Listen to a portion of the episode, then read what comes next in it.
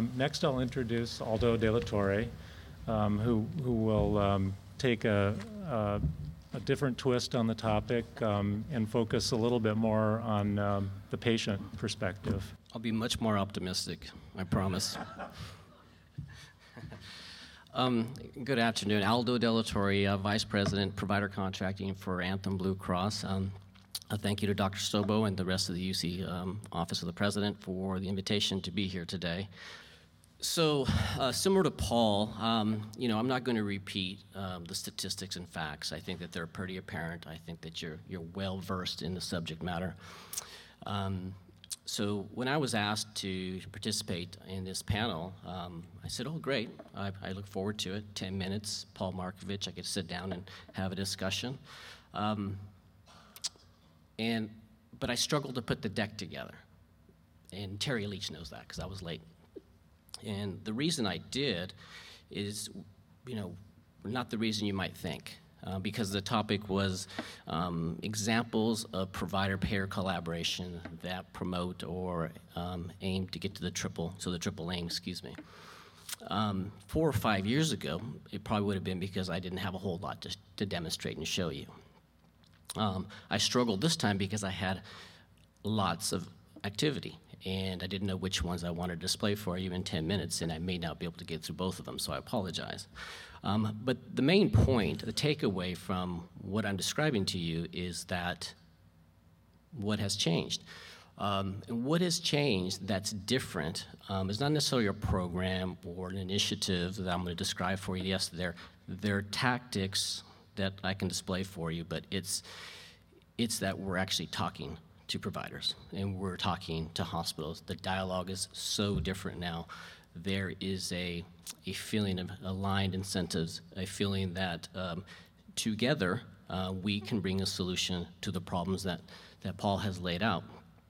Um, we no longer sit in a room and point the finger at each other for the, um, the lack of performance in the system we've created. Um, that we actually are very encouraged with the dialogue that occurs with most providers, um, um, not all. There are some that want to party till the lights go out and they'll get their wish if they continue the, during the path they're going.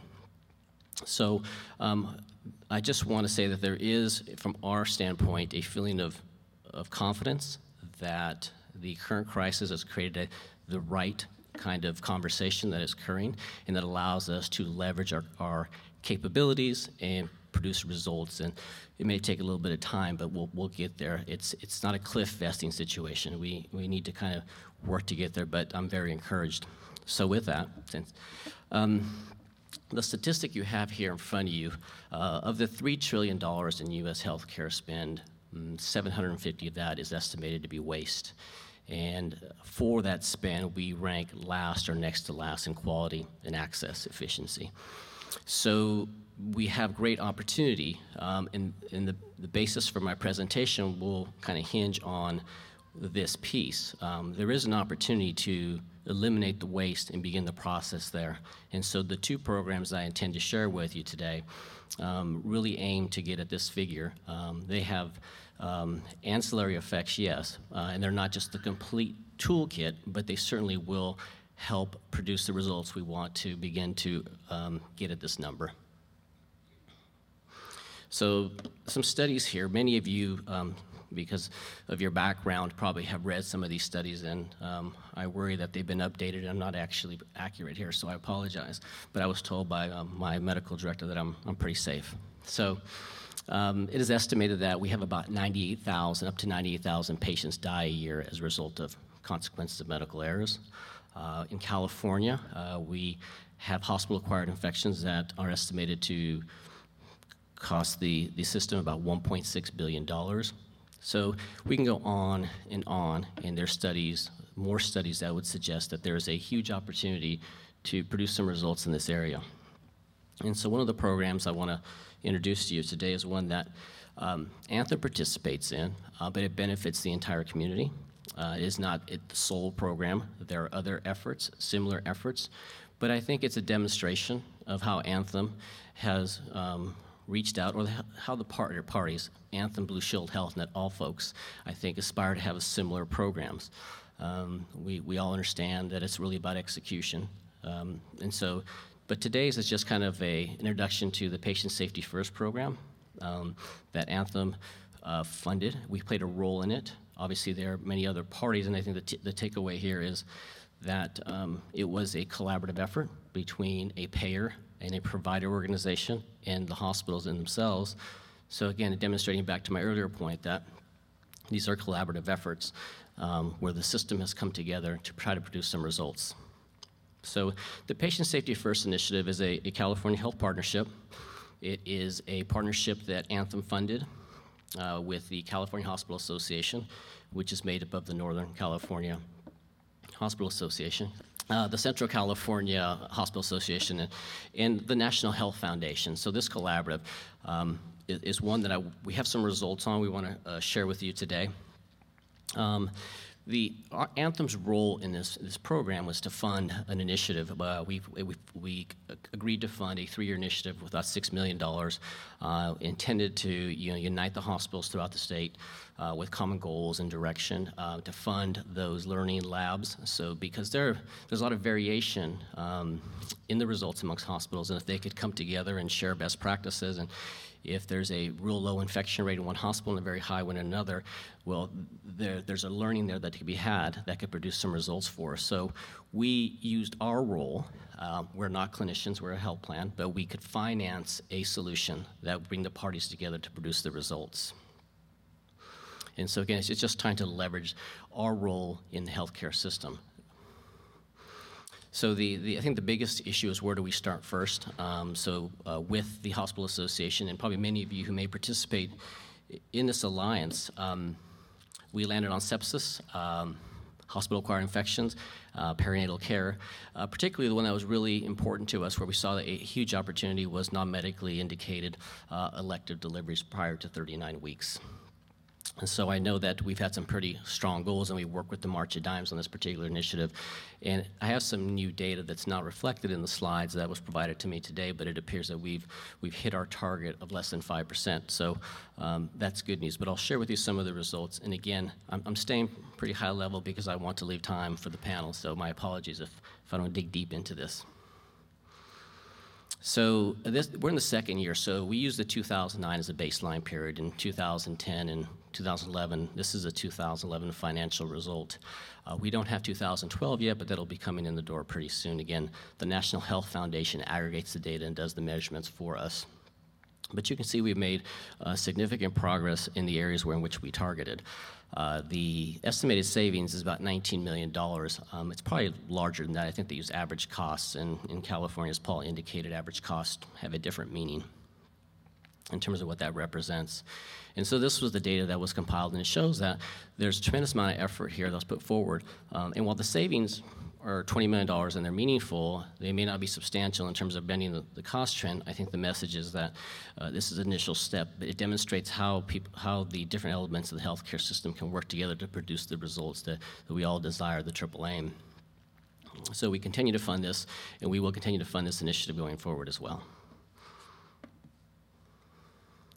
So at the end, it was a win-win. We, we, National Health Foundation concluded that we saved lives through this effort that we reduce non-medically necessary indicated premature deliveries, and we reduce costs, and we improve quality. So uh, all elements of the triple aim. So this is a program that I think ties back to the the, um, the title of this particular a segment of your of your conference, uh, where partners, uh, where providers and payers have collaborated to produce results.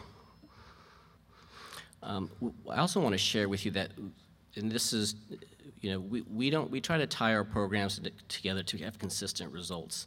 And what I mean by that is we want to make sure that they all link up. So, uh, Anthem, I believe, um, uh, last I checked, was the the, the only carrier um, that offers a quality hospital incentive program.